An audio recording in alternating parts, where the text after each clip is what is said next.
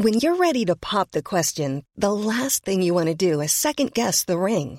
At Bluenile.com, you can design a one of a kind ring with the ease and convenience of shopping online. Choose your diamond and setting. When you find the one, you'll get it delivered right to your door. Go to Bluenile.com and use promo code LISTEN to get $50 off your purchase of $500 or more. That's code LISTEN at Bluenile.com for $50 off your purchase.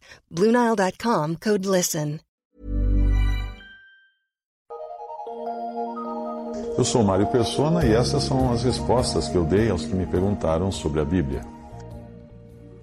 Considerando que a minha ocupação profissional hoje é com palestras e também há algum tempo fazia consultoria também de marketing, e você então perguntou se marketing é uma atividade boa ou má para ser exercida por um cristão. Uh, mas você partiu do pressuposto, eu creio, de que o marketing causa um mal nas pessoas que agem por causa do marketing, marketing elas vão agir, conforme você falou, abre aspas, voluntária ou involuntariamente através dos seus desejos e vontades, direcionado pelo seu pensamento, quando influenciado pelos sentidos da visão, audição, paladar, olfato e tato. E aí você concluiu que o marketing, a atividade de marketing, uh, tem uma grande parcela de culpa no que chamamos de compulsão para a satisfação da vontade de comprar em demasia, fazer sexo em demasia e muitas outras coisas em demasias, uh, demasia, porque os profissionais de marketing sabem que exercem grande poder sobre a mente do homem. Até aí o que você escreveu. Bem, considerando estas e outras afirmações do seu e-mail, eu provavelmente você esteja confundindo marketing com propaganda, não é? Marketing não é propaganda. A propaganda é apenas uma das ferramentas do marketing. Digamos que o marketing está para a medicina, assim como a propaganda está para a injeção. Marketing é um conjunto de ações que visa identificar, analisar, atender necessidades, desejos, expectativas das pessoas com produtos e serviços para isso. Isso pode ou não envolver propaganda. Você pode desenvolver um produto, depois fazer todo um trabalho de marketing e não fazer propaganda dele. Confundir os termos é normal, já que é comum a própria mídia anunciar coisas do tipo faça seu marketing em nosso jornal, etc.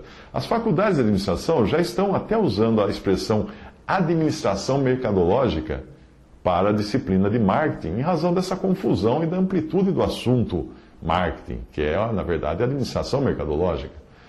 Mas ainda assim é uma atividade que tem sua origem mundana, como a maioria das profissões. Não importa o que você faça, qual seja a sua profissão, se você estiver inserido em qualquer uma das três grandes categorias, que são elas tecnologia, cultura e agropecuária, além de arquitetura e urbanismo, que é a minha formação original, todas essas atividades tiveram sua origem em Caim. É, Gênesis 4, 16 a 22. E saiu Caim de diante da face do Senhor, e habitou na terra de Nod, do lado oriental do Éden, e conheceu Caim a sua mulher, e ela concebeu e deu à luz Enoque, e ele edificou uma cidade. Está aí arquitetura e urbanismo. E chamou o nome da cidade conforme o nome do seu filho Enoque. E a Enoque nasceu Irade, e Irade gerou a Meujael, e Meujael gerou a Metusael, e Metusael gerou a Lameque. Tomou Lameque para si duas mulheres, esse é o primeiro caso de poligamia na Bíblia. E o nome de uma era Ada, e o nome de outra era Zilá. E Ada deu à luz a Jabal. Este foi o pai dos que habitam em tendas e tem gado. Está aí, nascimento da pecuária. E o nome do seu irmão era Jubal. Este foi o pai de todos os que tocam harpa e órgão. Aí o nascimento das artes e da cultura. E Zilá também deu à luz a Tubal-Caim mestre de toda a obra de cobre e ferro. Aí você tem a tecnologia. E a irmã de Tubal-Caim foi Noema. Aparentemente, a pecuária, não com a intenção de comer a carne do animal, mas apenas de beber seu leite, já era praticada por Abel e, portanto, talvez não se enquadre nesta classificação como se enquadram as outras atividades desconhecidas antes de os descendentes de Caim se tornarem pais daquilo que eles praticavam. Resta, portanto, a agricultura como atividade original para o ser humano, porque esta foi ordenada por Deus ainda lá no Jardim do Éden.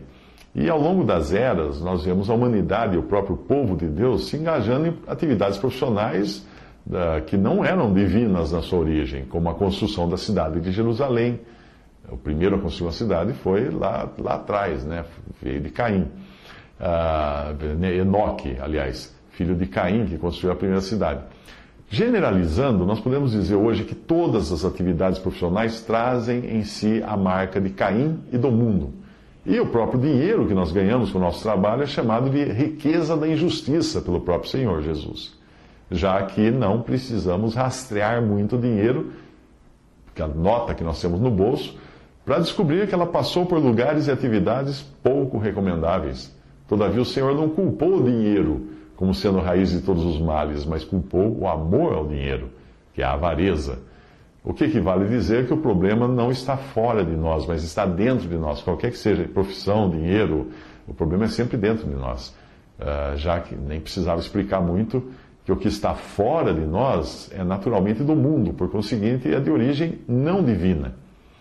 Mas mesmo considerando as invenções de Caim, como cidades, agropecuária, cultura musical, tecnologia, é provável que o problema não esteja nestas coisas em si, mas em quem as criou e na finalidade delas.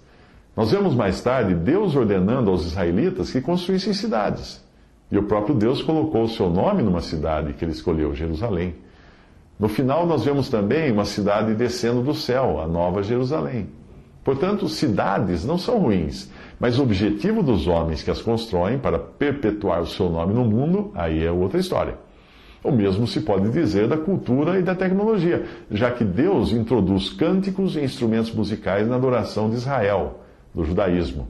E Deus desejava que se buscassem homens com hábeis em tecnologia para construir tanto o templo de, de Jerusalém quanto os utensílios do templo. Ele, ele pede que fossem pessoas hábeis. Até mesmo Jesus deve ter sido um carpinteiro durante boa parte da sua vida aqui nesse mundo. Eh, e para isso ele precisou conhecer o uso de ferramentas e técnicas de comercialização, olha o marketing aí, para poder vender os seus produtos, olha o marketing aí. Mas de uma maneira geral, o que nós vemos no mundo foi criado pelo homem não para exaltar a Deus, mas para si mesmo, para exaltar o homem. E daí a exortação contra nos apegarmos a essas coisas. Em 1 João 1, 15 a 16 diz: não, não ameis o mundo, nem o que no mundo há. Se alguém ama o mundo, o amor do Pai não está nele, porque tudo o que há no mundo, a concupiscência da carne, a concupiscência dos olhos, a soberba da vida, não é do Pai, mas do mundo. Isso demonstra que nós granjeamos, negociamos, obtemos riquezas da injustiça enquanto estamos no mundo, mas sem sermos do mundo e sem nos deixarmos levar por essas coisas, sem fazer com que essas coisas sejam o norte e a razão da nossa vida. O cristão sabe muito bem que não deve adorar mamon, mas ele deve adorar a Deus. Todavia, quando você fala de capitalismo exagerado, como você falou no seu e-mail, fica difícil definir o que é exatamente esse capitalismo exagerado para você e como você estaria isento dessa prática. Se você for um comerciante, um funcionário público, um bancário, um médico, qualquer profissional, é provável que tenha os seus limites dentro da sua prática profissional, mas você não estará livre de ter contribuído para uma cadeia de eventos que, obviamente, levará ao que você descreveu como uma das razões da ruína de Babilônia no livro de Apocalipse. Hum. A menos que alguém viva numa caverna, no alto de uma montanha, essa pessoa estará contribuindo de uma forma ou de outra para essa cadeia comercial do capitalismo, que inclui práticas honestas e desonestas. Cabe a cada um, dentro das limitações da sua atividade, agir de forma honesta e consciente e depender da graça de Deus para a sua salvação e de forma alguma achar que as suas práticas honestas, honestas valerão pontos para tirá-lo de debaixo da maldição do pecado que recai sobre todo ser humano, seja ele honesto ou não. O que, evidentemente, só pode ser conseguido pela graça de Deus e pela fé em Cristo e na sua obra substitutiva expiatória na cruz. Mas vamos voltar ao marketing. Sim, trata-se de uma atividade que lida, que trabalha com as próprias origens da concupiscência humana. Sim, é uma verdadeira pólvora se ela for usada de forma errada. A primeira pessoa a lidar com isso foi a serpente no Éden, quando ele tentou a Satanás, tentou Eva. E a tentação encontrou resposta no coração de Eva. Gênesis 3, versículo 6: E viu a mulher que aquela árvore era boa para se comer, agradável aos olhos e árvore desejável para dar entendimento, tomou do seu fruto, comeu e deu também a seu marido, e ele comeu com ela. Agora compare Gênesis 1, uh, ah, Gênesis, essa passagem de Gênesis uh, 2, 3, né, com o capítulo de 1 João, e você tem as mesmas três coisas que têm influência, que exercem influência no ser humano. A árvore era boa para comer, 1 João fala com concupiscência da carne. A árvore é agradável aos olhos, 1 João fala com concupiscência dos olhos. A árvore é desejável para dar entendimento, 1 João fala de soberba da vida. Quando você escolhe este ou aquele prato no restaurante, você está fazendo valer, em alguma medida, a concupiscência da carne que existe dentro de cada um. Quando você se veste bem para impressionar os outros, está querendo, talvez até inconscientemente, ativar a concupiscência dos olhos das outras pessoas. Quando você elogia o seu filho porque passou no, no primeiro lugar nos exames e ganhou uma medalha, ou apareceu na, primeiro na lista do vestibular, pode ter certeza de que a soberba da vida estará dando saltinhos de alegria dentro do seu filho. Ele vai se achar o tal. Negar isso é negar a própria urdidura da natureza humana e querer colocar à parte, querer se colocar, se posicionar fora da humanidade caída. Nós somos assim, ponto final. Somos todos atraídos e frequentemente, frequentemente engodados por essas três concupiscências, porque nós somos feitos todos da mesma matéria-prima. O cristão não está livre disso, ele apenas tem em si uma nova natureza que pode enxergar com outros olhos essas coisas, sabendo que estão bem ali dentro de si e que fazem parte de todas as atividades humanas. Eu disse todas. E aí o cristão pode agir de modo diferente para ser luz e sal nesse mundo. E o marketing? Bom, o marketing, quando identifica, analisa e atende necessidades, desejos e expectativas no ser humano, ele está trabalhando dentro do âmbito da natureza humana, tal como ela é. Desejosa de dinheiro para alimentar a sua carne, o seu corpo, desejosa, desejosa de prazer para agradar os olhos, desejosa de prestígio para alimentar sua soberba. A mãe promete para os filhos: quem obedecer ganha um doce. Sem saber, ela está fazendo o quê? Um apelo à carne dos filhos. Quem fizer o desenho mais bonito vai passear. Muito bem, você vai ganhar a fatia maior porque acertou todas. Percebe como nós fazemos marketing o dia todo sem perceber isso? Nós identificamos necessidades, desejos, expectativas das pessoas e atendemos isso de uma maneira melhor que pudermos, puder, pudermos. A fronteira entre agir dentro daquilo que é natural e ético é muito, é muito tênue. E aí entra o papel do cristão que atua em marketing. Assim como o cristão bancário, o cristão médico, vendedor, engenheiro, funcionário público, etc., ele vai ter que fazer diferença dentro da atividade que ele faz, que tem o lado bom e o lado ruim dela. Que ele terá que identificar que as pessoas querem um macarrão vitaminado para a subsistência do seu corpo de carne, que elas querem uma embalagem bonita para os seus olhos, e elas querem um nome italiano no macarrão para aparecer algo chique importado é isso, é algo é que está perfeitamente dentro da atividade de marketing de qualquer outra atividade profissional. Como o profissional de marketing irá responder e apelar para satisfazer essas seis concupiscências naturais do ser humano, a maneira que ele fará isso é que vai mostrar se ele está fazendo a diferença como cristão ou não.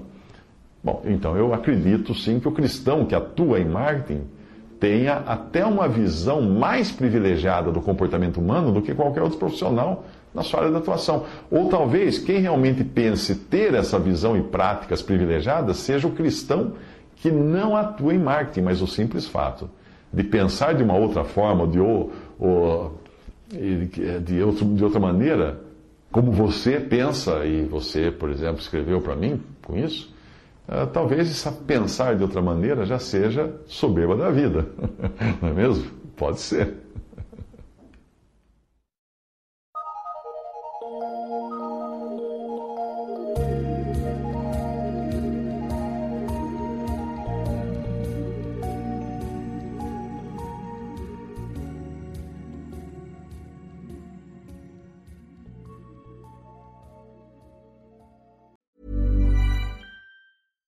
Deserves the best, and there's no better place to shop for Mother's Day than Whole Foods Market. They're your destination for unbeatable savings, from premium gifts to show-stopping flowers and irresistible desserts. Start by saving 33% with Prime on all body care and candles. Then get a 15-stem bunch of tulips for just $9.99 each with Prime. Round out Mom's menu with festive rosé, irresistible berry chantilly cake, and more special treats. Come celebrate Mother's Day at Whole Foods Market.